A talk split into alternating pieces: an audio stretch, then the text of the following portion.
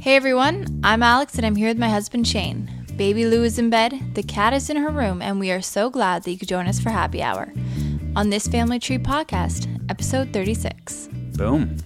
Boom. We have got a lot going on on this episode tonight, Shane, and I am very excited about it. To start, we have Sarah Nicole Landry, better known as the Birds Papaya, who is huge on Instagram. I don't know many women who don't know her. We got her on tonight. Even my buddies won't shut up about her. Well, there you go. I like how involved your buddies are in uh, this side of the internet. The body positivity movement. There you go. And uh, we speak to Ashley Klassen, a photographer that took photos of me for Mother Muse magazine, who's going to give us some tips for all the pregnant mamas or just anybody who wants to take professional looking photos to commemorate something during this quarantine. And then we have one of my favorite all all time calls because it is just such a sign of the times. We talked to a listener, Alessia, and she got married last weekend in quarantine. I found that very fascinating. I know, I know. It's such a great conversation, and I'm excited to share it with all of you, the listeners. Shane, how are you tonight? Well, you know it's a big podcast because I just took a shower. And it's a podcast, so, you know, why would you shower for it? But we do film, as you always say, these for the promos. Right? I was going to ask you why you were showering now. it does help me to feel clean when I'm recording because I do, you know me, what gets itchy on my body? I think anybody could ask uh, their husband, boyfriend, any man in their house. Your balls, right? Alex, no. no. No. I was going to say my skin. I have itchy skin and you're always itching my back at night. I am always itching your back at night. You do have an itchy back.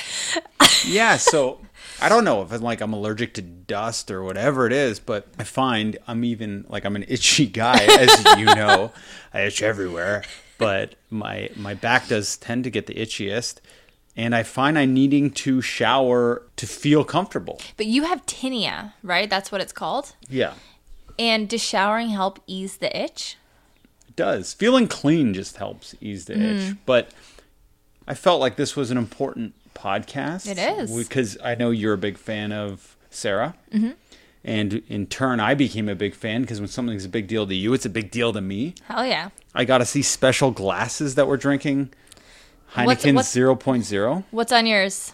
Mine has triple X's, which is suitable for the, the way your uh, mouth has been going. Talking balls already. Well, hey. But yeah, I'm glad that you're feeling clean. I'm glad that you're feeling less itchy, no ball or back itching for the duration of the pod. But I had a non alcoholic beer question. Okay. So we are drinking Heineken 0.0.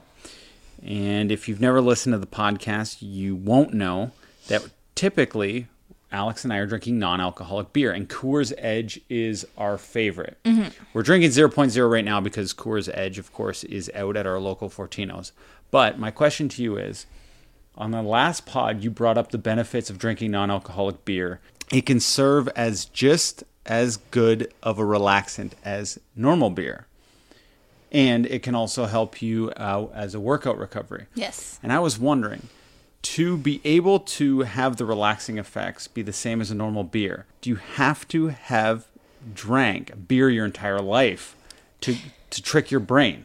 See, and I think we are only equating it to relaxing effects because we sit here at the end of the day and it's a relaxing time for us. But I think that whatever you would equate normal beer to, even if you haven't had it before, but it's just the mindset that you get in and you kind of saying, okay, brain, we're having this kind of beer. It could be exciting. It could be relaxing. It could make you more loquacious. It could make you more, you know, willing to do something silly. For the dumber listeners, not myself included, what does loquacious mean? Very talkative. Ah, I knew that, but it's know for what? other people. I, need I, didn't know what it meant. I probably did, but I hadn't heard anybody use it in conversation until you and I were in Hawaii and you were on business all night, like at a work party. And I was partying in the hotel club with these rich businessmen. And I was, you know, kind of in the bag. And then one goes to me, goes, "You're quite loquacious, aren't you?" I was like, Oh, they were trying to impress you so they could bed you, Alex. "Well, they didn't, because guess who I went home with?" Me. Yeah. Yeah. I remember that because I had to sneak Alex on a business trip to Hawaii. Uh, the details of why I won't get into, but it's quite a long story. And I was with uh, some of my coworkers, I'll call them, uh, and they didn't know that I brought, I snuck my wife on the trip. So Alex comes back from this bar where she was loquaciating it up, and she just stumbles into the elevator as I'm with my coworkers and we're getting ready to go to our rooms. And these people had no idea I was married, by the way. Uh, these people I'm calling my coworkers, I had just met them on this trip. And we start making out in the elevator. and these guys just thought I was like the ultimate player because Alex is quite attractive and blonde. And, uh, you know, at the pr- time she wasn't pregnant or anything. So she. Well, uh, my my short my skirt was quite short that night. I remember what I wore. Yeah, so I just felt pretty cool for just picking up a babe within seconds of her walking into the elevator. Yeah, I, I wasn't so uh, momish at the time. No, you're not momish now. You just got a bit Well, of a I- pot belly. This is an eight month pregnant belly. Well, you don't grow big belly. So some people to look at you, they might just think you had a little bit of a pot, which, as Pulp Fiction points out, there's nothing wrong with that. No, wear a shirt two sizes too small to accentuate it. Which I have been doing lately, and I've been pretty pumped up about this warm weather because I finally can. Do But- your Pulp Fiction imitation. I set you up perfectly. You were doing it the other day, and now you're just like, A little pot. I wear a shirt two sizes too small to accentuate it. that was good. Thank you. But yeah, I think that getting back to the non alcoholic beer, it's just, you know, your brain responding to, I'm not scientific, friends, but dopamines? Is it dopamine? That's not that scientific of a word. I don't even know if it's dopamine though, or serotonin. I don't know. The feel good stuff in your brain gets released and endorphins. It all gets released when you drink something, whether it's alcoholic or a non alcoholic beer or spritzer or wine or something. And you still get the same reaction from your brain. So if you've you never would. had alcohol once in your entire life, Right. and then you have a non-alcoholic beer, you will get that similar effect. It's not a requirement for you to have once had alcoholic beer as to far, know. As far as I've read, I think it's just you kind of telling your brain this is a special time and this is kind of a naughty drink, even though all the naughtiness has been taken out of it. This is going to give me, make me feel like I'm one of the other people drinking, even though I'm secretly not. Because I'm on a health app called Noom, where I kind of count my calories, and I'll eat like lean ground beef, and and anytime I type it into the log, it'll be like, oh, be careful, Shane. But when I type in Coors Edge, it's like smart choice, way to go. I always feel so good. It doesn't even feel naughty in the sense that the calories are high because it's only 45 calories. Yeah. You know what I mean? So it literally it has no alcohol, not under 50 calories. It's the perfect drink, and it relaxes you like you're drinking real alcohol. And it tastes better than a regular Coors or Yeah. Coors Banquet, Coors Light, whatever. It's it's actually delicious. It's the official, unofficial sponsor of this Family Tree podcast. If only they'd recognize us back. Shane, I wanted to ask you something that I've been feeling maybe a little bit this week. Itchy uh, since- vagina wise? That's actually uh, not a topic that I was going to bring up tonight, but I'll save that for the uh, weird things that happen in pregnancy episode. Does that actually happen? Oh my God, I have the itchiest vulva. Oh. so I was right. You can just say yes. Yes, but it's not about that. I wasn't going to bring that up. Okay.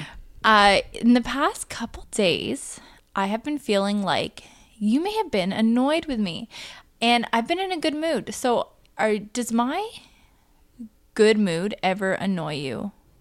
First thing in the morning or during the No. workday? Here, here's what annoys me. When you're trying to be in a good mood because you think I'm in a bad mood when I'm not in a bad mood, and then you will look at me for an odd amount of time. And I know this is a podcast and people can't see me, but you'll get up in my face and you'll just be like, hi. and you'll make like happy faces. I'm trying. I'm trying to search your soul for So it's any like reasons. it's like ten minutes into the day, and you're like, something's off today. What is it? And I'm like, nothing. Like nothing. Sometimes I just need to have a coffee, and I'm not. I'm not upset at all. But then, if like, let's say I'm off the walls happy for the next five hours after that ten minute thing where you thought I was unhappy, and then at dinner time I'm I drop a glass and I go, oh shit. You'll be like, "What's with you today? You've been off all day." I'm like, "No, I haven't. It's that. been maybe accumulatively 15 minutes that I've had a bad mood, but the rest I've been so happy." No way. And I know you're accusing me of that because that that did happen. But there were a few times throughout that day where I thought that you were off. I don't So I just I was I was just I was asking out of concern. I wasn't upset or annoyed. I know why you're asking. but what I'm saying is your concern isn't valid and I don't think you are good at perceiving my emotions the way I'm good at perceiving your emotions. Would you agree with that? Right. I definitely agree with that. Uh, I can't hide my emotions. They're written all over my face and everything I say. And there's just, I'm an open book. Like you look at me, and I think that you can just tell what I'm feeling. Well, here here's the problem with me. I am a highly irritable person, but I'm also a very happy person. So those are funny things to be juxtaposed. Juxtaposed. Uh, yeah, I can't say again. Like I know I can't say words. I try to say them. Juxtaposed. Juxtaposed. okay, I, it's hard for me to say things. So th- those are interesting things to be juxtaposed together. So you misread that and think, oh, if I happen to, you know, be like shit in the first ten minutes of the day, you'll blanket that and say, oh, this day's a write off. Shane's unhappy, and then you'll put on this guy's smiley routine where you'll double down on how happy you are, almost to the point of annoyance. Who's Guy Smiley? Guy Smiley, I believe, is a Sesame Street character or something. It's a puppet who is a news reporter on a children's show, and Guy Smiley is like referred to when somebody's like being phony, I guess. It's not phony. I just want to make sure you're good so we can get on with our day in a happy way. And so I don't keep Okay, doing the things that annoy you. I appreciate you commenting on my rapping skills, unintentional Mm-hmm. as they may be. So you're not annoyed, bottom line. Uh, don't misread me. I am annoyed with you trying to overly cheer me up to the point of like pandering or patronizing or whatever the correct word is there. Oh, yeah. Okay. I was babying you a little bit. So I can understand. Yeah, and that. the, and here's the thing too. You do know that that irritates me when you get right up in my face. Well, because it's irritating to not have the reactions to things when I when I want a reaction to something, like a happy reaction, or for you for you to be like, "Oh yeah, this is a great morning," and you don't. Then, But that's not me. Why would you want me to not be myself? I'm not a I- reactive person the way you are. But you are sometimes, and if you're especially not like even a couple, I'd say half notch below what you normally are, then it's kind of fun to just be like, Mm-hmm. "Ooh, what's wrong, Shani boy?" and kind of bug you so that you can react in some way. Well, my reaction is to be more annoyed than I was before. All right, so Shane, a couple podcasts ago, we were talking about what we've been watching in quarantine and kind of rating the shows or the movies that we've seen. Yeah. So, have we seen anything lately that you think is worth talking about? Yeah, you know we have. I know we have. What is it? You say it. Too hot to handle? Oh no, I was going to say Dave. Oh, Dave is great. Start with Dave. So Dave is the show uh, starring Little Dicky, who's a rapper, and it's an autobiographical, not Scripted. but it's a scripted show. Him. Uh, if you don't know Lil Dicky, check out Pillow Talk. Just type in Lil Dicky Pillow Talk, and it's such a good example of like what he does. But go on. and it's just it's about how he kind of became popular through the internet and going viral which is all true and then he became one of the top rappers even though he does kind of comedic raps and it's about his very interesting plight through the industry and he's kind of like a Woody Allen-esque character Larry David. yeah yeah it's actually produced by the same guy who produced Curb Your Enthusiasm So we were saying it's kind of like Curb Your Enthusiasm mixed with you said Atlanta, mixed with something else. There was something else in Entourage. this. Entourage. Yeah, it is. It's very cool. Very worth checking out as far as actual good quality TV goes. And then as far as watchable, bingeable, fall asleep to it, not quality but still fun TV goes, we like Too Hot to Handle.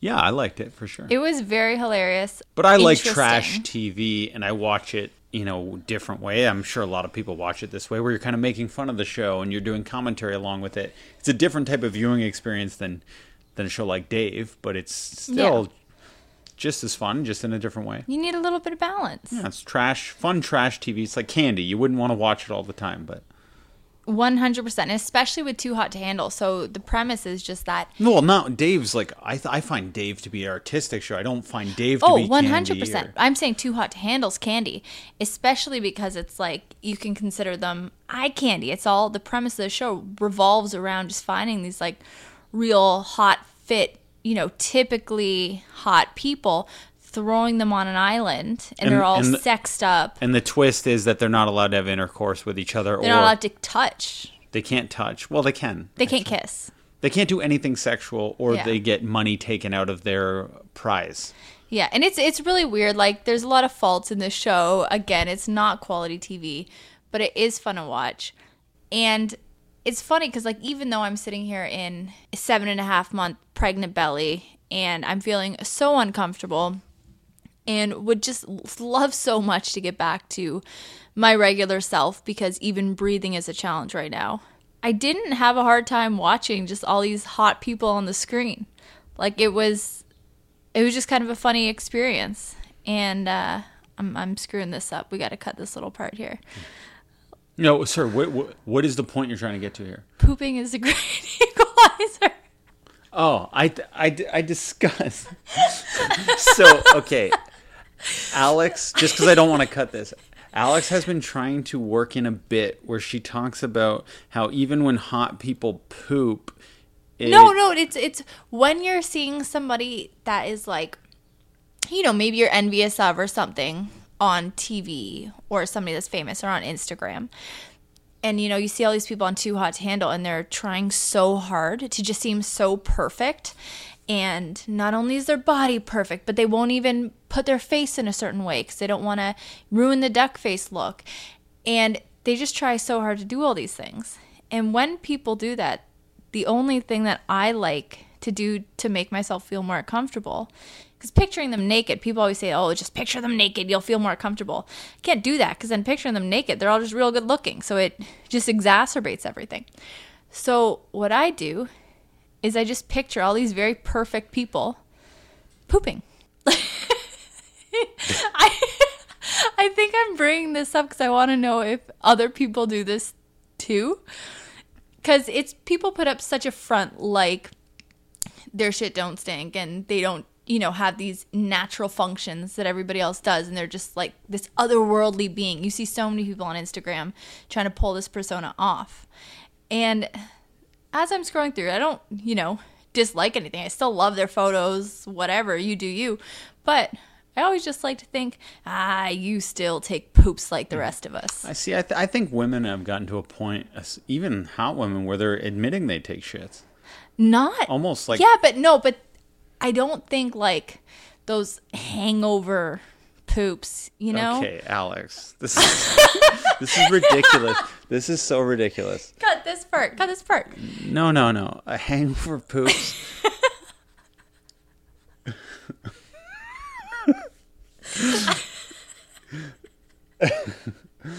Do you know what I mean though?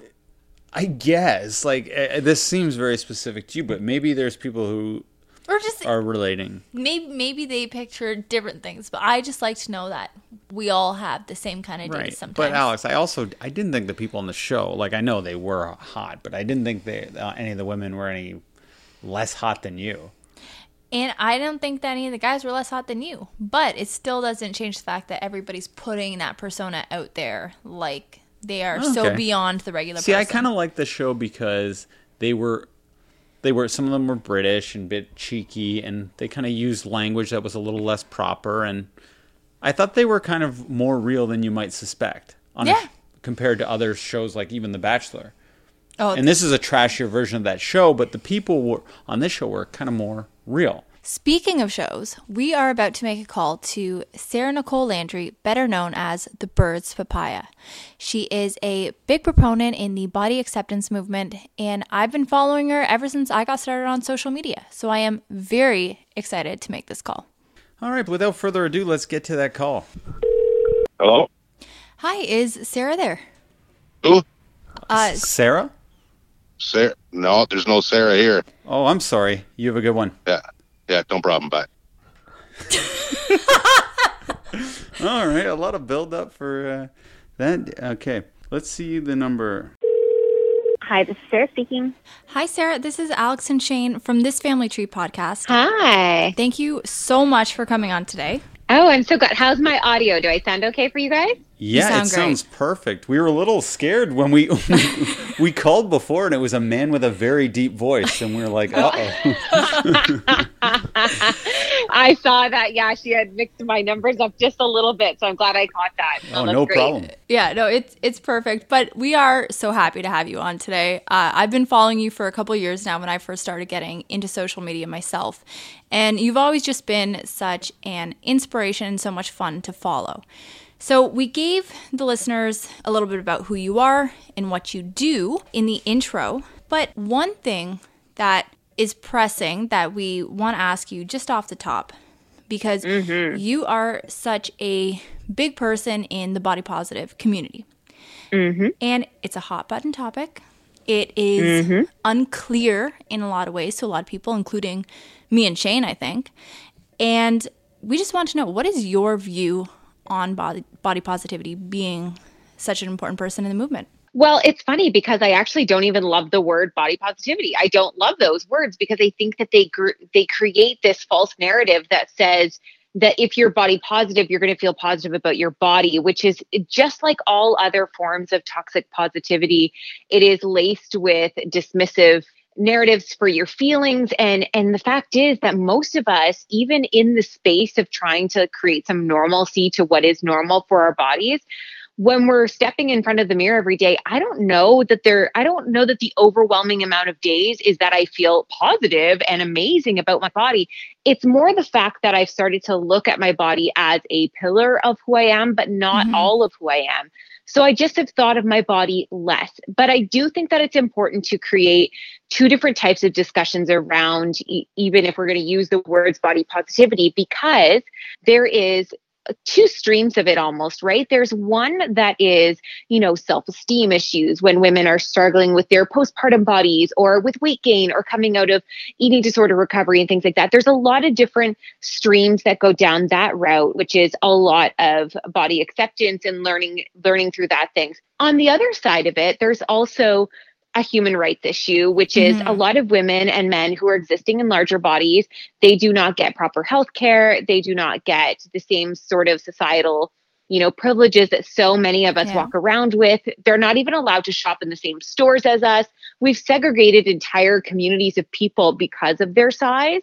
And it's just creating a shame cycle for them that is even worse because it actually contributes to um, weight gain. So there's just so it, there's two like entirely different subjects even within this one subject. And I think for me, where I kind of land in that is just wanting to be somebody that now understands that your body will kind of ebb and flow with life.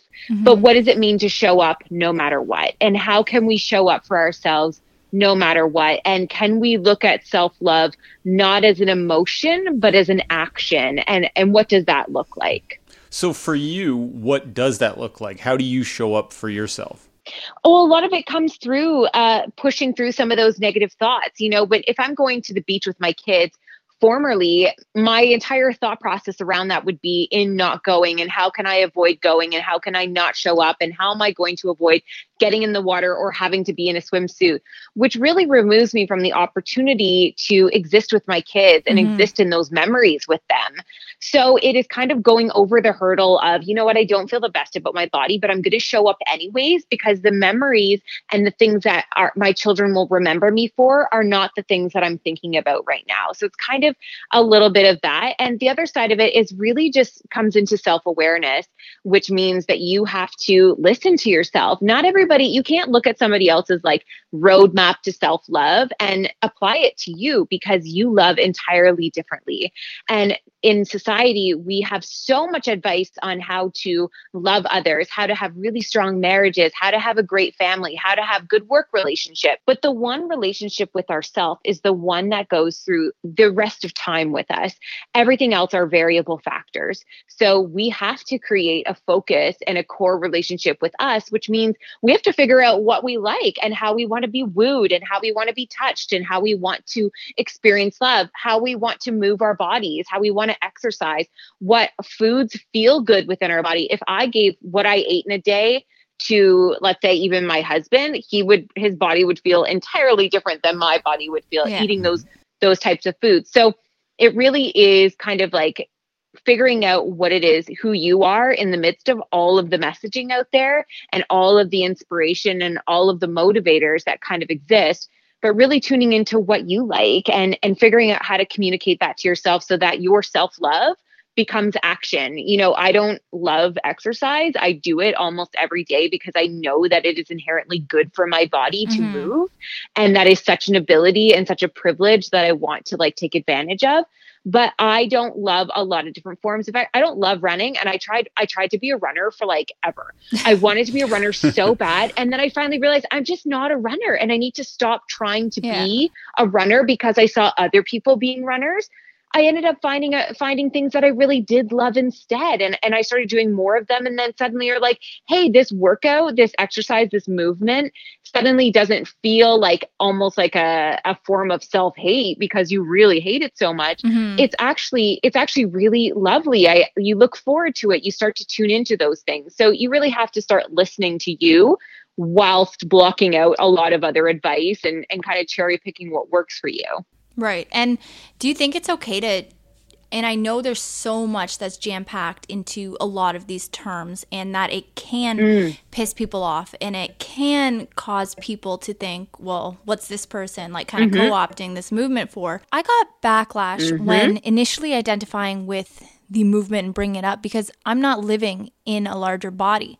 So, was it wrong to dip my toes in like I did? And does body positive end when you kind of reach a certain weight? I don't see I, this is this is kind of the problem and I think a lot of the times is that we end up in the pain Olympics. Even right Mhm. now take the pandemic. Everybody's been affected, but we have what's going on with us and then we have the things going on outside that bubble and then we have the even bigger if we went down to like the little time like what we're dealing with as a person, then we look at what are you doing dealing with as a family, then what are we dealing what is my community dealing with and what is the world dealing with? Mhm. So it's an entire onion. And so when you your feelings are valid, like straight up who you are and your struggles, they're valid. We're not in a pain Olympics. So when you take your core stuff that's going on, it's all super, super valid.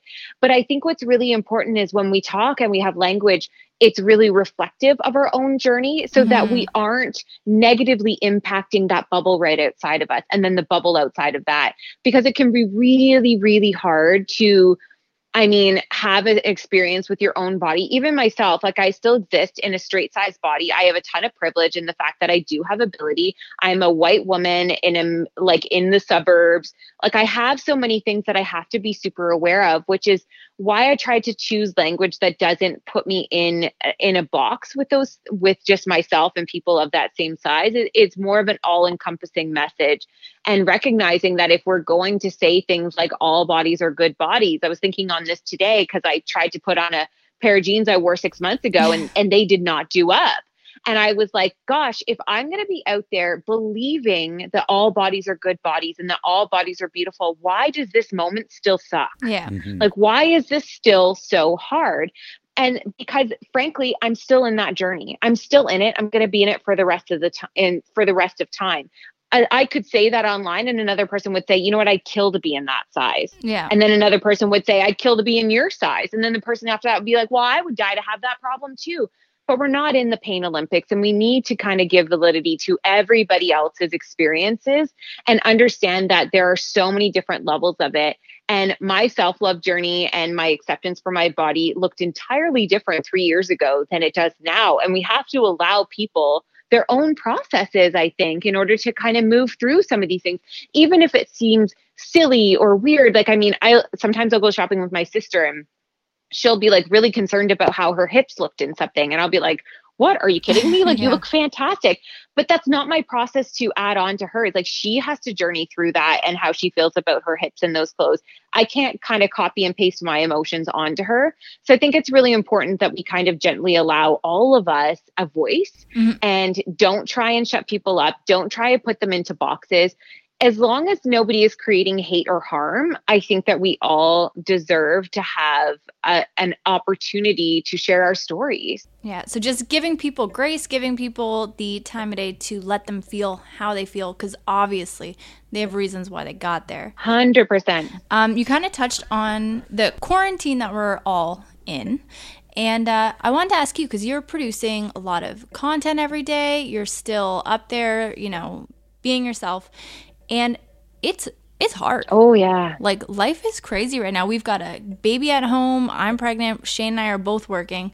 Yeah. And it's a struggle. So I want to know what is challenging you guys in quarantine? My husband, also Shane, he is working from home as well. So I've been working from home for a while. This is not a new lifestyle for me. It's more that I just can't escape it. yeah, I'm used to traveling almost every other week. I'm I'm all over and I love having a busy lifestyle. I was a stay-at-home mom for 10 years, so it's triggering a lot of deep emotions in terms of bringing back those memories of being held at home and and feeling like I was responsible for the household and meals and cleaning and and I don't have capacity for all of that all the time as well as doing all of this stuff. And i think that was the first thing right out of the gates was i thought that this was going to mean i had all the time in the world. I was going to get everything in order we were going to come out of this quarantine better than ever. That's what I had in my head. I was going to have all the time to exercise. I was going to have all the time to clean. I was going to have all the time to like sit down and actually go through my emails.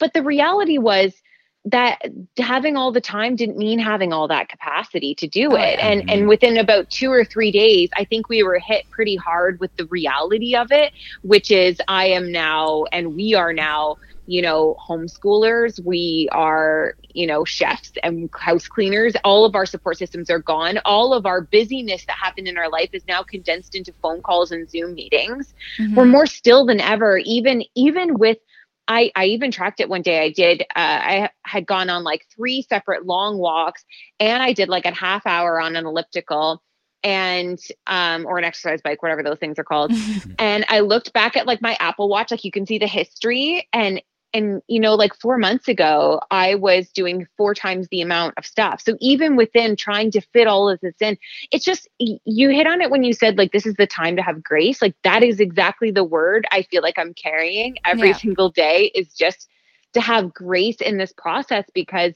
it there's a lot of people involved and your community is impacted and and I think we always have looked at the word unstable as such a negative thing. Like when you would say, like, oh, that person's unstable or like life is unstable. I'm leaning into that word right now more than ever because I think it's the perfect description for all of us and for or for most of us is that we feel very unstable. One minute you might be perfectly fine and the next you might be really feeling the weight of all of it and struggling to, you know, keep your job while also not overworking yourself, while mm-hmm. giving yourself the grace in your home while also keeping it functioning. It's been a lot of work and and it's entirely new and there's no roadmap to any of this. So I think the biggest message for me to my biggest takeaway would be that there is no gu- there is no rule book or guidebook for this whatsoever. So frankly we're all doing a really good job at doing something that we have zero skills and zero like rule book to guide us through this entire process. We're navigating completely open waters that we have no idea what's coming. I think we all have to really consider that we're doing a very great job at that so your job is a social media influencer, for lack of a better term. I know people, some people have a problem with yeah. that term, but uh, how yeah, I know, right?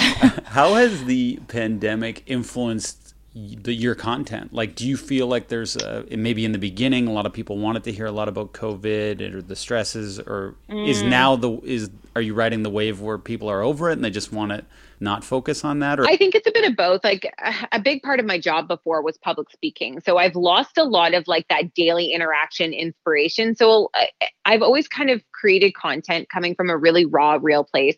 I think it would be completely unfair for me to just show up on the platform and acting like nothing was going on or at this or try and like stifle some of the feelings I've been having. There's been days where I'm just straight up bawling my eyes out and I have no explanation for it. Our, our emotions are just looking for somewhere to go. Yeah. But I also know there's a lot of common things that we're going through. A lot of people are struggling in their bodies right now, even with nowhere to go. We're, we're struggling with our bodies. A lot of people are struggling in their relationships.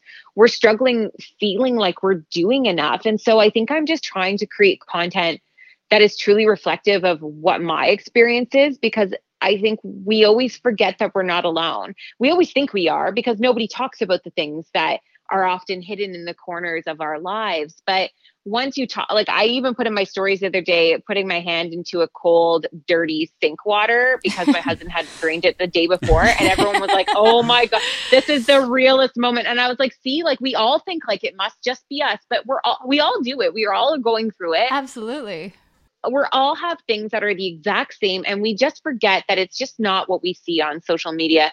But i will say like to that note i'm very i can't watch the news right now. I find it very very difficult. So I try and experience, I try and share like my own experience through this without bringing too much harshness and understanding that a lot of people have a lot of anxiety and I don't want to add on to it. And so I'm just like creating a, an experience where we can talk about life, we can laugh about life, we can share in this this experience together, but I'm not going to add on to that with here's what's happening in the world today look at how many people died today. Like I'm just staying away from all of that yeah. myself. And so that's reflective as well. All right. So, one last question. If you were to give tips, because so many of us are trying to find inspiration and be productive at home, even though we have to recognize that you know, we can't make time for everything because mm-hmm. it's just, mm-hmm. it's impossible. What tips would you give to people who do try to want to maintain their creativity and productivity? I think it's actually a really fun time to kind of dabble into things that you felt like you never had permission to do before. Um, imposter syndrome is weird, is weird and it's real. And a lot of people, are now suddenly having this itch that they kind of want to scratch when it comes to like whether they want to make their first TikTok or whether they want to try their hand at you know, a hair tutorial or taking really cool photos of something. It doesn't, this is the time to kind of ignore that imposter syndrome mm-hmm. and allow yourself to kind of scratch those itches a little bit and step into that creativity in, a, in an entirely new way. Creators themselves are already, you know, their minds have gotten used to functioning in a way that is creative. And, and we kind of are now put into a box, quite literally, our homes is now our new box we're we're being challenged. And instead of getting frustrated and angry and resentful about that really rise to it. It's not normal. It's not forever. So do what we can within that time. And realistically a big thing for me too is i'm really good at writing mm-hmm. but i'm not always good at like having the photos to go with it. And the fact is a lot of us have like a hundred i don't know maybe this is just me. I have a hundred thousand photos in my phone. I do not need to make entirely new content every single day. I can you can recycle stuff. You can go back for a year ago and look at your pictures, find something that really resonated then, bring it back to the now. In terms of social media, we know you obviously it's being rewarded to kind of stay present on the app. So whether you come out with something entirely new and creative or you dip your toes into the past and bring it back again, just whatever works for you create a flow and and just be genuine to what that is. Don't kind of listen to all the the naysayer roadblocks that kind of exist in our minds because you never know what might come of it. And i think that giving ourselves that grace and that, those chances to kind of try something new. If you're trying something new or doing something entirely different like just go for it. Like what is there? There's really nothing to lose when there there is everything to gain right? Oh, absolutely yeah. so just go for it. No that's awesome. And sarah where can people find you online if listeners don't already follow you where can they where can they go to look? I hang out over at the birds papaya on instagram and you can find me there. Uh, we also obviously i have a blog as well and the podcast called the papaya podcast. If you want to hear it's usually all different types of stories from human trafficking to sobriety to mental health issues body stuff whatever it is that our guest is willing to share with us that day. So all of those things. But Instagram's definitely my wheelhouse. You'll find it all there. And why the birds papaya? I always ask when it's an interesting name. Yeah. Um, so I started my blog 12 years ago when I was a stay at home mom of my two girls. I since then had a boy as well. And I named it after them because back then everyone had cutesy blog names. So I named it after their nicknames, which is Gemma Birdie and Maya Papaya. Oh, nice. yeah. That's. Well, Sarah, honestly, thank you so, so much for being here with us today. We really appreciate it. We had a great time. And uh, you Thank guys you so much. stay safe, have fun. and talk to you later. Thanks. All right. Bye, guys. Bye-bye. Take care. So we're about to talk to a girl named Alessia. She is a follower. Might have to bleep out her name. This is kind of a risky call for her, she was saying, because people don't know exactly what her situation is. From what I gather, she has already had to postpone her upcoming wedding once. Why was the first wedding postponed? I'm not sure. I'm dying to ask her. okay. And they had a wedding coming up now. And instead of postponing it a second time, they're going ahead with it. I like calls like this. I know it's fun. So sh- we connected today. Uh, she messaged me when she saw my poll asking if you would get married under COVID restrictions, and the majority of people said no that they, that they wouldn't. But you and I were kind of down for it, so I think that's why she felt comfortable reaching out. If anything, out. it's a really good excuse to have a cheap wedding. Oh my god, it's the best, and you don't have to, you know, have a cash bar or anything. It's great. So she said, I bet the people that are answering no, they wouldn't, don't have to make this difficult decision. And I was like, hold on. Does this mean you? Does, does this mean you are getting married during this quarantine, during the physical distancing restrictions? And she said, yeah. So then I was like, all right, before I hear any more, would you be willing to come on the podcast tonight and just tell us in live time? And she said, sure. Okay, So- let's let's give this a call. My interest is piqued. Hello. Hey, Alessia, this is Alex and Shane from this Family Tree podcast. How are you? I'm good. How are you? Good. Sorry for calling three minutes early. Is this all right? Oh, no, that's fine. Okay. So we just did an intro and told the listeners how you and I connected today. And Shane and I are dying for some more information. So do you want to remain anonymous for this call? Um, no, that's okay. Okay. Just in case there's people clamoring to get to your would be wedding and thinking about crashing it and getting ticketed by bylaw. I really hope not. So, are are you able to have any guests at th- this wedding? to be quite honest, we didn't really look into that. I think we just um, made a plan to stick to the restrictions as best we could Right. so that didn't bring upon any unwanted trouble. Right, that makes sense. Now, just to back up a little bit, what is the full story? When was your original wedding planned? How large was that wedding set to be planned? And how did you end up in the position you're in right now? Um, I'll give you the short version because the long version's pretty convoluted. All right. basically we were engaged in may of 2018 Mhm. and planned like i mean a fairly long engagement i guess you could say to be married in october 2019 and long story short in july of 2019 my fiance was diagnosed with lymphoma Oh, shit. and had to go through chemotherapy treatments. So he didn't want to look or feel the way he did on his big day. So we decided to move the date to April. Then, come February, March, we knew this was going on, but kind of pushed it aside and said, well, maybe by this time it'll blow over Right. Mm-hmm. at the end of it all, it ended up being around a 200 person wedding. Who all of our vendors were very gracious enough to move from October to April and now have to be told now it's not happening at all. And dependent on how this all progresses even further into the future, we don't know if it'll happen at all. Of course.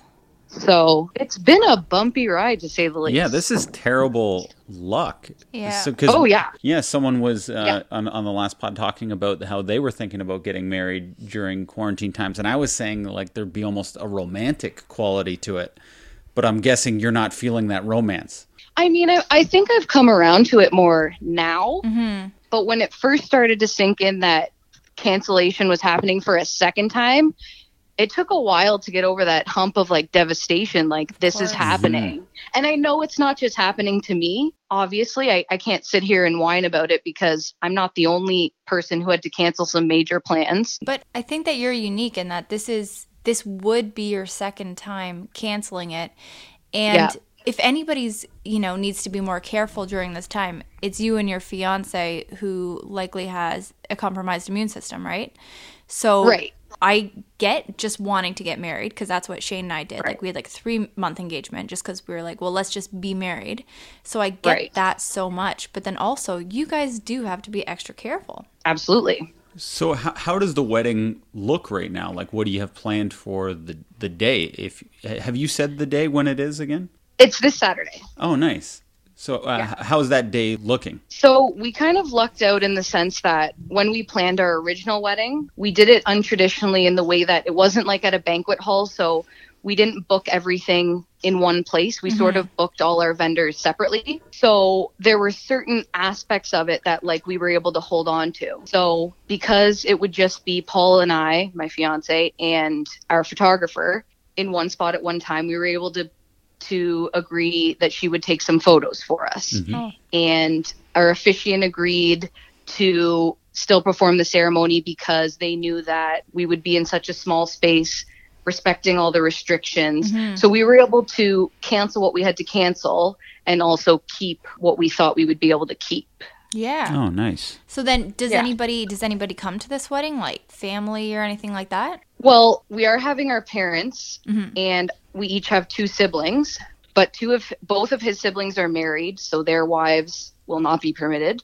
Yeah. and my brother and sister's significant others will not be permitted. And then because the officiant will be there, our numbers are starting to pile up just with like just the logistics of it, right? Yeah. Hmm. So the officiant, my fiance and I are already three people. So with four family members on each side, we're approaching a dangerous number. And then you also have the photographer, right?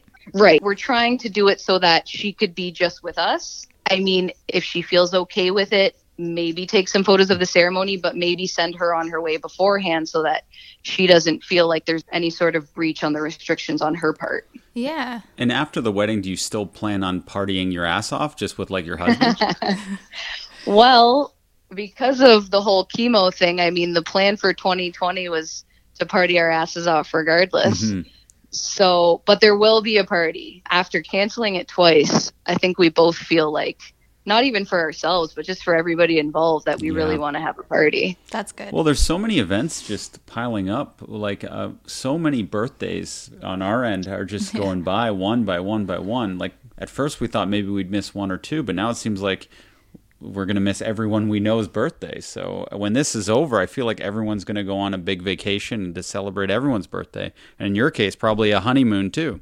Oh, absolutely. That's wild. So has there been any talk about like hooking up a Zoom, like a a camera and inviting people via Zoom or house party or something like that? Or you guys are just keeping it those of you that are there? No, we went, we actually went about it in two different ways because Okay. a lot of our friends connect with us on social media. So we have told them we are setting up an Instagram live and we were also able to set up a Zoom. That's awesome. Yeah. And is there a plan for like a staycation honeymoon? Um, no. Well, it gets even it gets even crazier because we had in 2016 we planned a Europe trip Yeah. and uh he wasn't my fiance at the time. We had just been dating for about a year Okay. and he broke his knee, so we canceled that. And then because we had planned a year and a half engagement, we decided that we would go on like a honeymoon before the wedding right. and replan and rebook the Europe trip that we missed out on. And then obviously because the cancer and chemotherapy came right before that trip, we canceled that one as well. So we'd really like to get to Europe at some point. Yeah, No like you. I feel like you guys are both due to win like a lottery or something. One hundred percent. Are you buying tickets? we have bought tickets. We play them from time to time. My fiance's the, the bigger lottery player than I am, but we're we're convincing ourselves that our kids are going to be rich superstars or some something good's got to come Oh, through. they gotta be. they gotta be. One hundred percent. And is Paul cancer free right now? he is, yeah, he is considered in remission. Yeah, Oh, great. That's great. and he got lucky enough that his final treatment and his final screening were like just before the bomb dropped on this whole situation. Oh wow, yeah. Yeah, Oh my god. that god. was a streak of luck there. Yeah, And you have kids or you don't have kids? we don't know. We do All not. But the kids, the future kids, are going to be superstars. Hopefully. Okay, gotcha. Some some's got to give there. Yeah. Well, Alessia, uh, do you have anything to say to people that are considering possibly getting married during this quarantine for whatever reason, but are nervous to take the step in dealing with family and friends?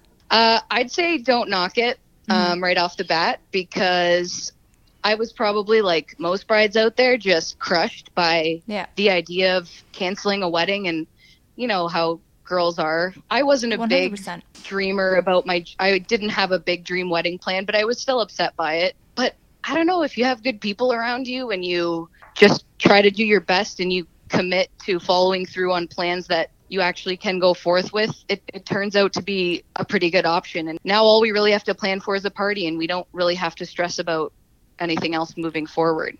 Yeah, I think there is some advantages to this, and I'm doubling down on my statement that, that you're going to look back on this in like 40 years and just think how cool it was that you got married during the historic pandemic of 2020. Absolutely.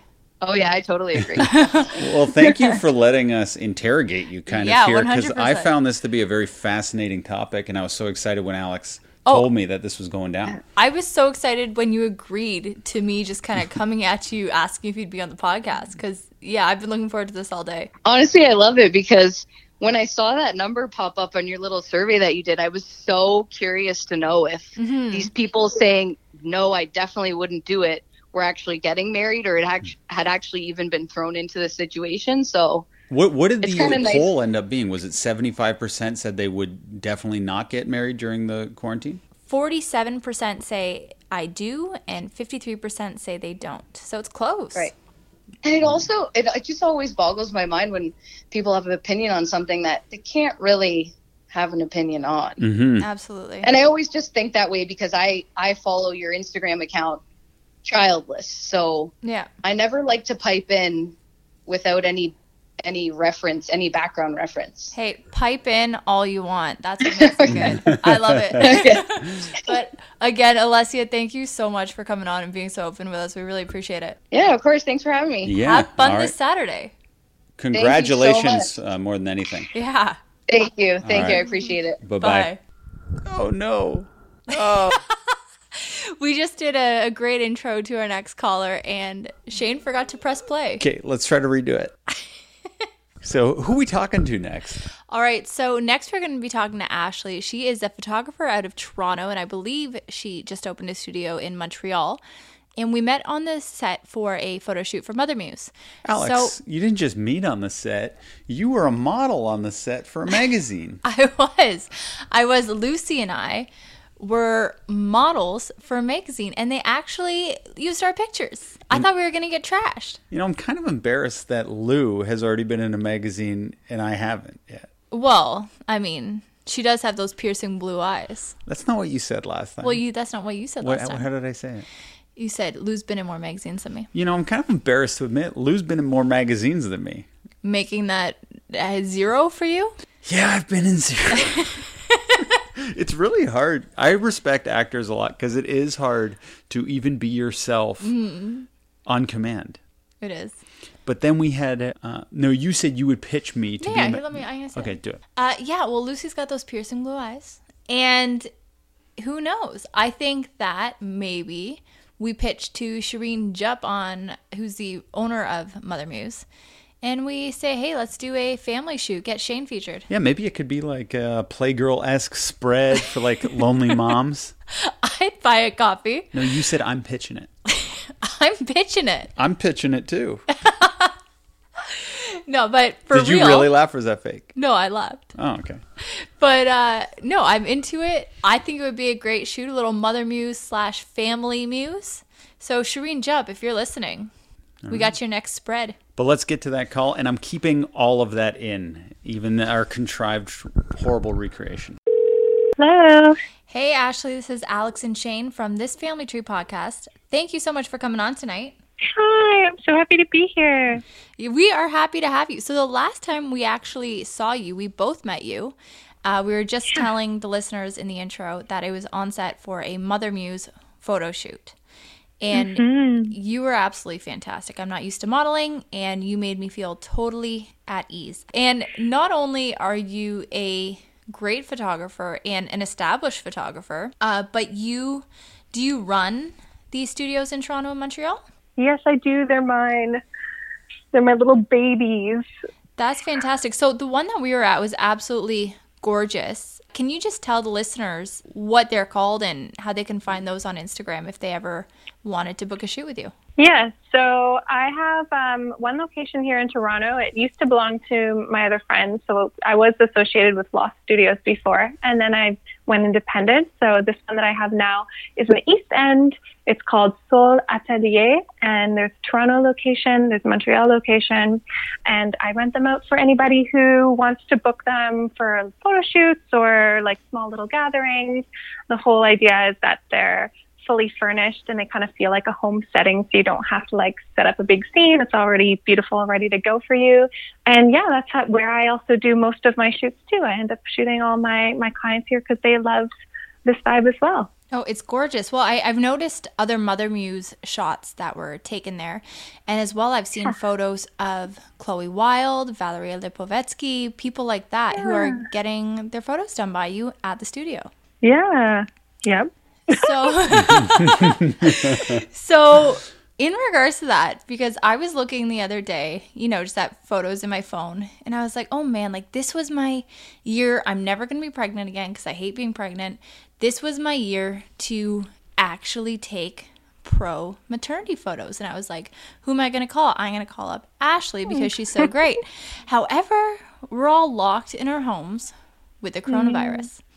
Mm. So it's tough because I'm obviously not the only mom in this situation. A lot of first time moms I know, a lot of last time mm-hmm. moms, they're all hoping mm-hmm. that they would be able to have those photos done. So we want to call you for some advice for taking yeah. at home maternity photos for people who know nothing about photography. Yeah, I have quite a few tips here to share with you guys. Um, it's definitely like one of the most precious times in your life, one that you like always want to have something to look back on. Mm-hmm. So you mm-hmm. definitely don't want to like miss the opportunity or like feel intimidated or afraid because I mean, we're all on our phones taking pictures anyway. So, I mean, I'll share my few tips with you, but I think all you need is a little bit of intention setting, uh, a creative mindset, and an open mindset, and you can definitely capture beautiful maternity photos at home. I truly believe that. Awesome. So, I'm hope I'm hoping so for my yeah, sake. oh, and you're you're you're a pro. Like honestly, you're you you've done this this in front of the camera stuff before, so well, I feel like you'll, you'll nail it. so what I would first advise when you're just thinking out of where do I even start, this is what I do with my clients and what most photographers do when they're doing a shoot is they prepare like a mood board and, and they use that mood board to align their visual goal. Mm-hmm. And you, that's what you, you want to ask yourself, like, what is your goal? And you can do that by just kind of learning the visual language first.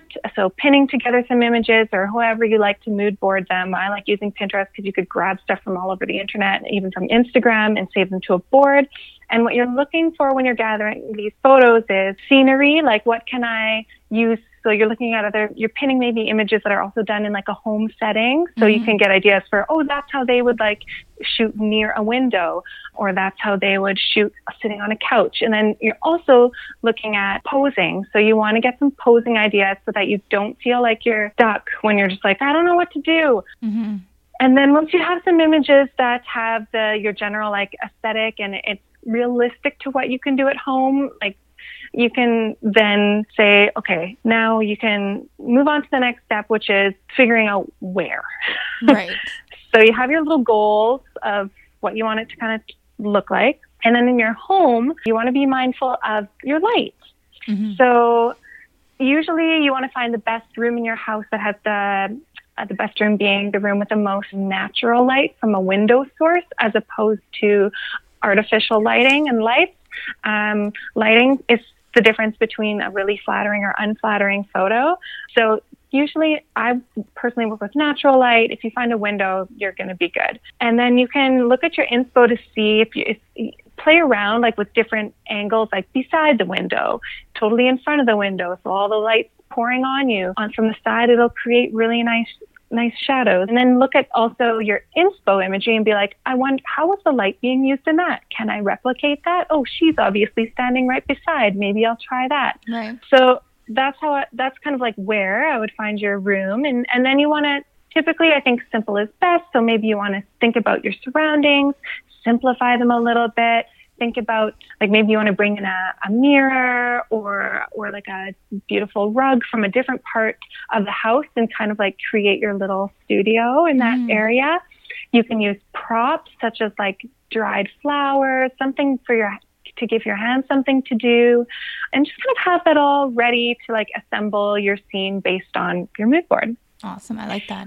Then another part is knowing what to wear. hmm So you can also look at your, when you're creating your mood board, think of that too. Just be aware of like, oh, I like this photo because she's wearing this. And I like to tell my clients, go for something that's earthy toned or whites or creams. It's classic. It'll be timeless. It's soft. It's natural. It doesn't take away from the emotion of a photo. Right. Uh, and then you can play with textures and layers. So you can um, like have a little peek of skin or belly and have like, for example, like a bralette of some sort, but then layer it with like a longer cardigan soft material. And then you have those two different textures and then it has a nice, beautiful contrast.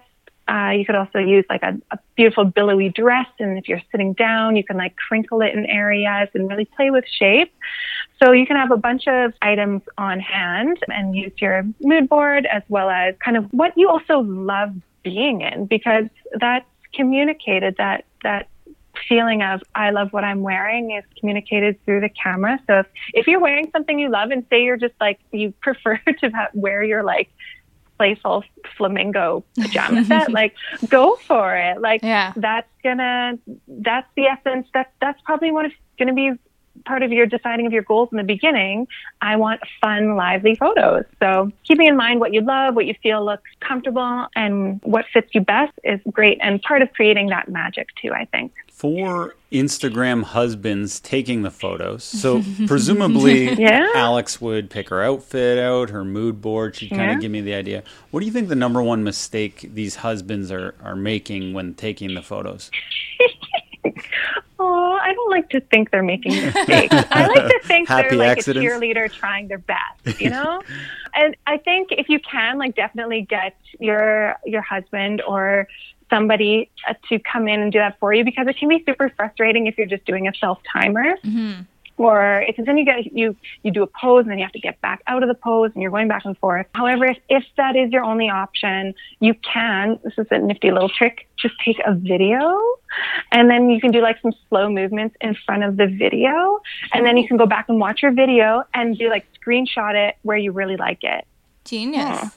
Oh, I've never thought that. of that before. That's a good little trick. Yeah, that's amazing. Yeah, I really like Or- that. And would yeah. what is the best? Like we have a point and shoot camera. Like um, what is it, Shane? It's a, called a PowerShot. It's a Canon PowerShot G7X. Yeah. Yeah. So so many iPhones are great nowadays too. But if somebody has a camera and an iPhone, would you suggest they go the camera route, or does it does it not matter? You think? It's a if you feel confident using um, your DSLR. Advantages to using the DSLR would be if you wanted to create more of a, a moody photo and take advantage of using a lower aperture setting, which is something like the iPhones don't do very well. They do like that portrait mode, but that's like they're trying to be like a DSLR. Right. I would honestly say if it's not, if, if you don't feel comfortable doing that, stick with the iPhone. The iPhone adjusts great. You don't have to think about lighting. It, it adjusts to it so well. And then you can do those little tweaks almost in your editing and it'll, and the editing will make up for uh, what you thought would be making it artsy by using a DSLR. Okay, and then for background, is there any other little tip that we could use to maybe like I have a white sheet that sometimes I hang up um, for just like a clean background. Very rarely, but I, I Yeah. like to do that. Is there anything else that you think would make for an easy, clean look like that? Sure, yeah, you could use curtains. Mm-hmm. If you went to like near your window and kind of just like had some neutral curtains, you can play with like standing near them. Or if you wanted to take them down and kind of like sprawl them like on the floor and create like a, a sea of curtains, uh, you could do that. I've seen interesting things done with rugs people like have hung like if they have a beautiful like Persian rug, kind of put it on the wall, and that is almost the backdrop. That would be wicked. Yeah, or layering like art. Like you can, if you have some art, like I have art on canvas. When you flip it around and it's just like the bracings, Right. that also kind of looks neat. I never would have thought of that. We have a lot of art on canvas. That is a really cool idea, Yeah. actually. Yeah. Oh, that's fantastic. Do you have any last tips that you think you'd share with the average mom trying to get a maternity photo done? I think the main thing is you're just coming into it with like an open mind and feeling playful and just giving it a try and be open to like surprise. And in the, in the end, like you're creating beautiful memories. And there's all sorts of little tools and people out there who can like give you some advice or, or little videos, but like don't get lost in all that's out there. Like just go for it. No, for sure. If you do have any questions, you can always ask like a, a pro or something. I if somebody reached out and asked me something they they weren't sure of. hundred percent, I'd I'd say like this is what I would recommend. Or if they're like I don't know which app to edit this on, I'd be like oh use Visco. It's like free and they have great filters. Use like your community too at this time. We're all here. That's the beautiful part about about this weird isolation is that there is a great sense of community and everybody's willing to help each other out. So if there's any questions or doubts or anything, just reach out to you know a friend or or like a or a professional. that, no, that's absolutely true. And speaking of apps, what editing app would you suggest to the common person who might be overwhelmed by something like Photoshop or Lightroom? I think if you're familiar with just the normal editing, like editing in within Instagram, I think that's very simple and easy. You can take it a, a little step further with VSCO or Visco. I don't actually know how people like to pronounce it. and it's free. They have very nice filters, which I like because you can sometimes it just gets the coloring really pretty. You can choose the strength of it. And then it also has those um, same functions as uh, editing within Instagram, like the brightness and the sharpness and the shadows and the contrast and all that. That's fantastic. And Ashley, where can listeners find you if they want to go check out some of your photos for their own mood boards? On Instagram, I live on Instagram. I ask my DMs. I am Clash, K L A underscore S S H. So just holla and and yeah. That's amazing. Ashley, thank you so, so much for joining us tonight and for all your tips. I'm going to go for it. I'm going to try it and uh, I'll give you a tag. Please do. You- you can grade I my would love skills. to see. Absolutely. I would love to. Absolutely. Thank you so much for having me. It was a true pleasure and enjoy the rest of your night. Oh, you we too. will. You too. Bye-bye. Take care. All right, let's end the show with some questions. Let's try to fire off through these. These are leftovers from our last episode. All right. So, first question. Actually, there are several that have to do with this. So, when Shane put out the call asking for listener questions, I had about seven come in uh, asking about your particular hairstyle that day because you had just kind of gotten up off the couch. I believe, you know, maybe you had been lying on one side, but it was very reminiscent of something about Mary. So, who is in charge of cutting hair during quarantine? I don't cut my hair. I don't. I, Yeah. I, don't, I don't care about haircuts. nobody in our family is cutting anything. Shane doesn't care.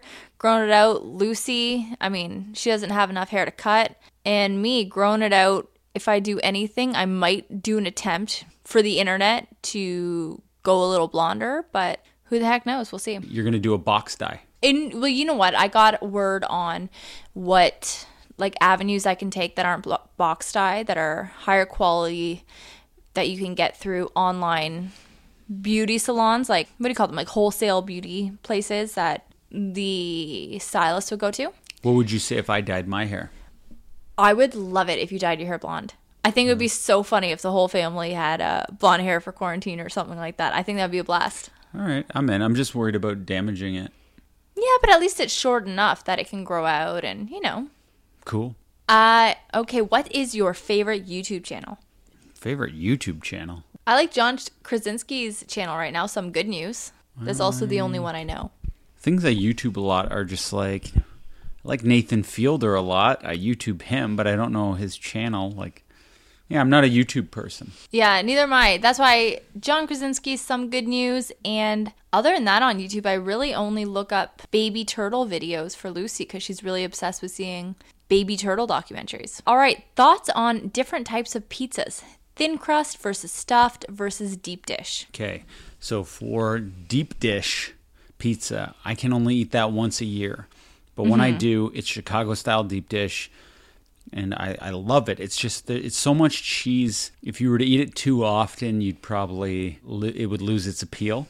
It's um, it's a like a three inch tall cheese pie essentially. But if we're asking like favorite regular pizza, it's Domino's cracker crust, which is a thin crust. I think they changed the name from cracker crust to crunchy thin crust, it would appear. And I get extra sauce on that with pepperoni and green olives. It is the best pizza, most consistent pizza that you can get. And there's also a great pizza at Moody's that uh, do not get the in Hamilton. yeah. If you're in Hamilton, do not get the Big Pep pizza because they put honey on that pizza and honey mixed with marinara sauce. And honey mixed with pizza sauce is disgusting. Get the classic pepperoni. We fucked up and got the Big Pep last time and it was disgusting.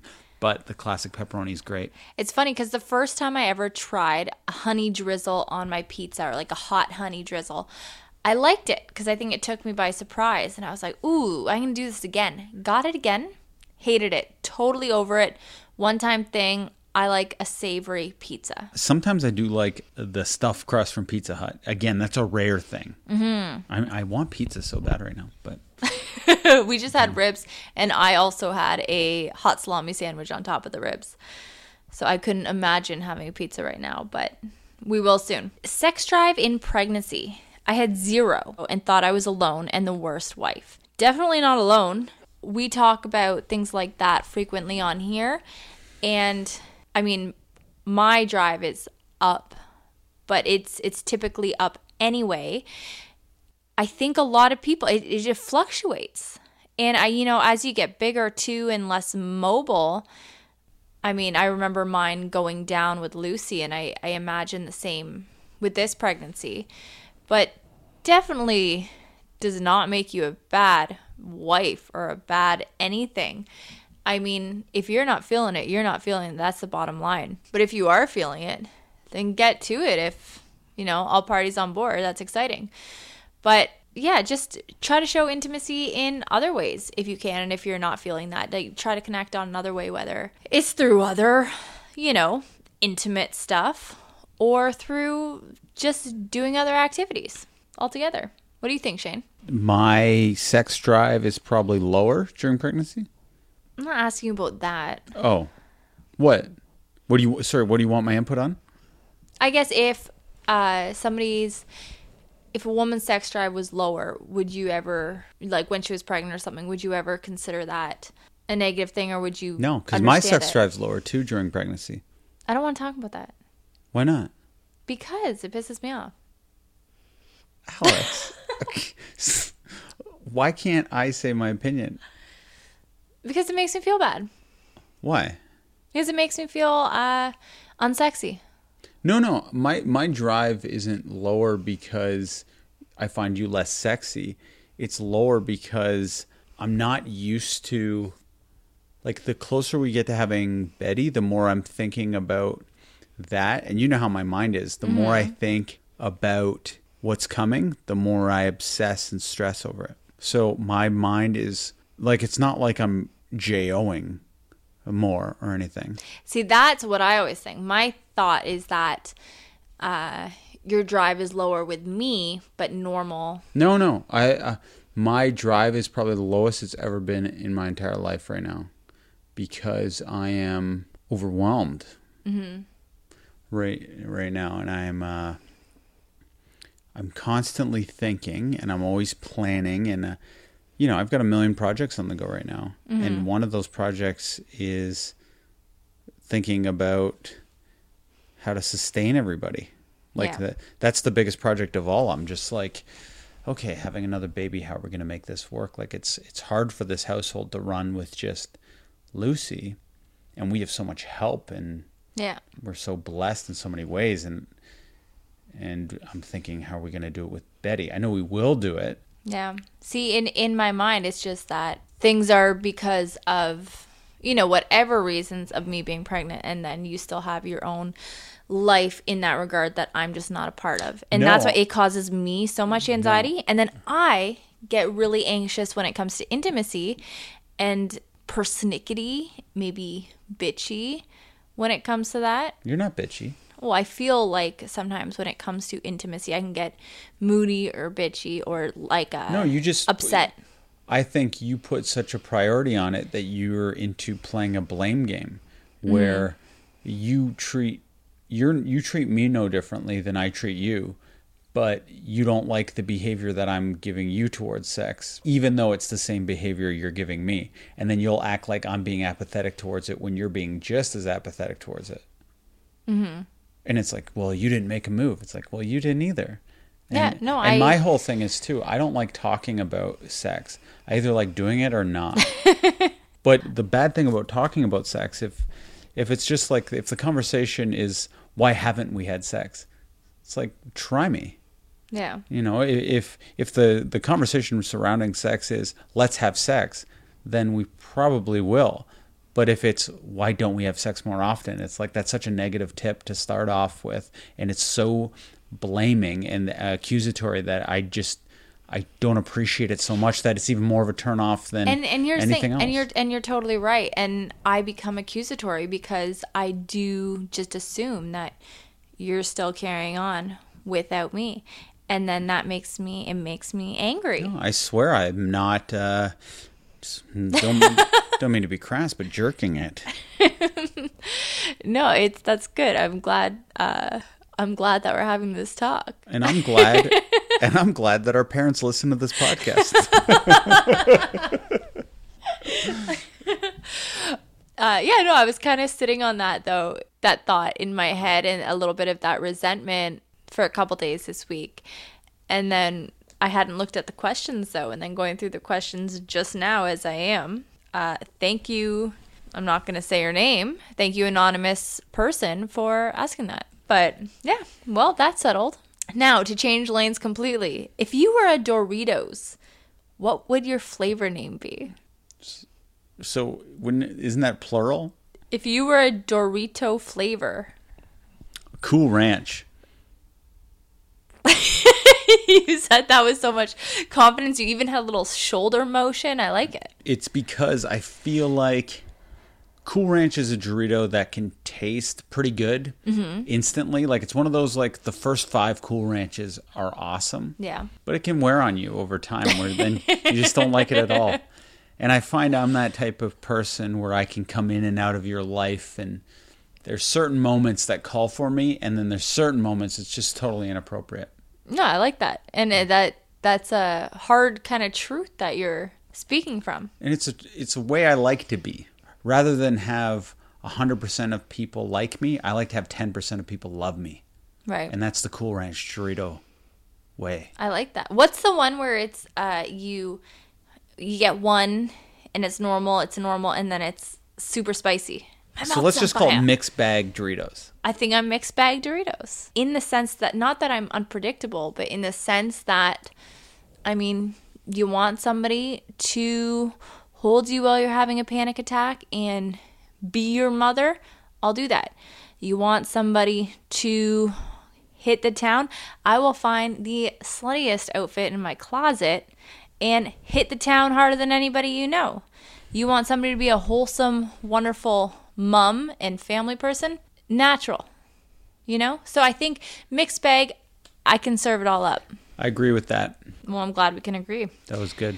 All right. Um, How many more we got? just a couple. All right, this is something that we have talked about before, but I'm always down to reiterate. Do you think the saying, your marriage shouldn't be the most important, your child should be, is true? Shane, you hit it off for the both of us. We're on the same page with this. Yeah, I think the marriage is the most important thing. And then the rest will fall into place kind of in, let's just say 18 years, even though kids stay in the household much longer than 18 years, especially nowadays. In 18 years from now, you and I will still have to deal with each other. Yeah. like every single day. Whereas Lucy will be off living her own life, trying to find her person that she spends the rest of her life with. And yeah, like Lou will float in and out of our life, hopefully fairly regularly, but we're with each other every second of the day. Mm-hmm. When you know when we're not working. And even to get her to that place where in 18 years she's on her own making her own decisions, you and I are making the decisions in the household for our kids, for each other, for the betterment of the house. So if we're not putting each other first and, you know, not letting each other build up resentment towards each other or hate each other start to really annoy each other in a, in a deep seated way that can't be fixed, then nothing is going to run as you want it to. So I do think it is so important to put your spouse first. And my mom always told me when I was like young and first started like, you know, having boyfriends, and then especially, you know, when you and I got engaged and closer to our marriage, she was saying, Alex, remember the biggest thing that you can know going into a relationship and especially a marriage don't be a bitch. Don't be a bitch to your boyfriend. Don't be a bitch to your husband. And she told me that before you and I got married, not to be a bitch to my husband because it gets you nowhere. It gets you nowhere as a couple. It gets you nowhere as a person if you're trying to grow and be a better person. And then it gets your partner nowhere because then you're not willing to meet them halfway. So I think that's really good advice. The rest of the questions, Shane, uh, just have to do with your hair. What about So, it? What just how saying? silly it looked that night. So for like read these off. all right, what happened to your hair? Double question marks. Who's your hairdresser? Laughing face so hard it's crying. Nice hair. Laughy face. And then another thing about hairdressers. Well, okay. Fuck you guys. Uh, okay, the, thank you for listening to This Family Tree Podcast, podcast episode episode 36. 37. What is it? 30, 36. Mm-hmm. Thank you. bye bye.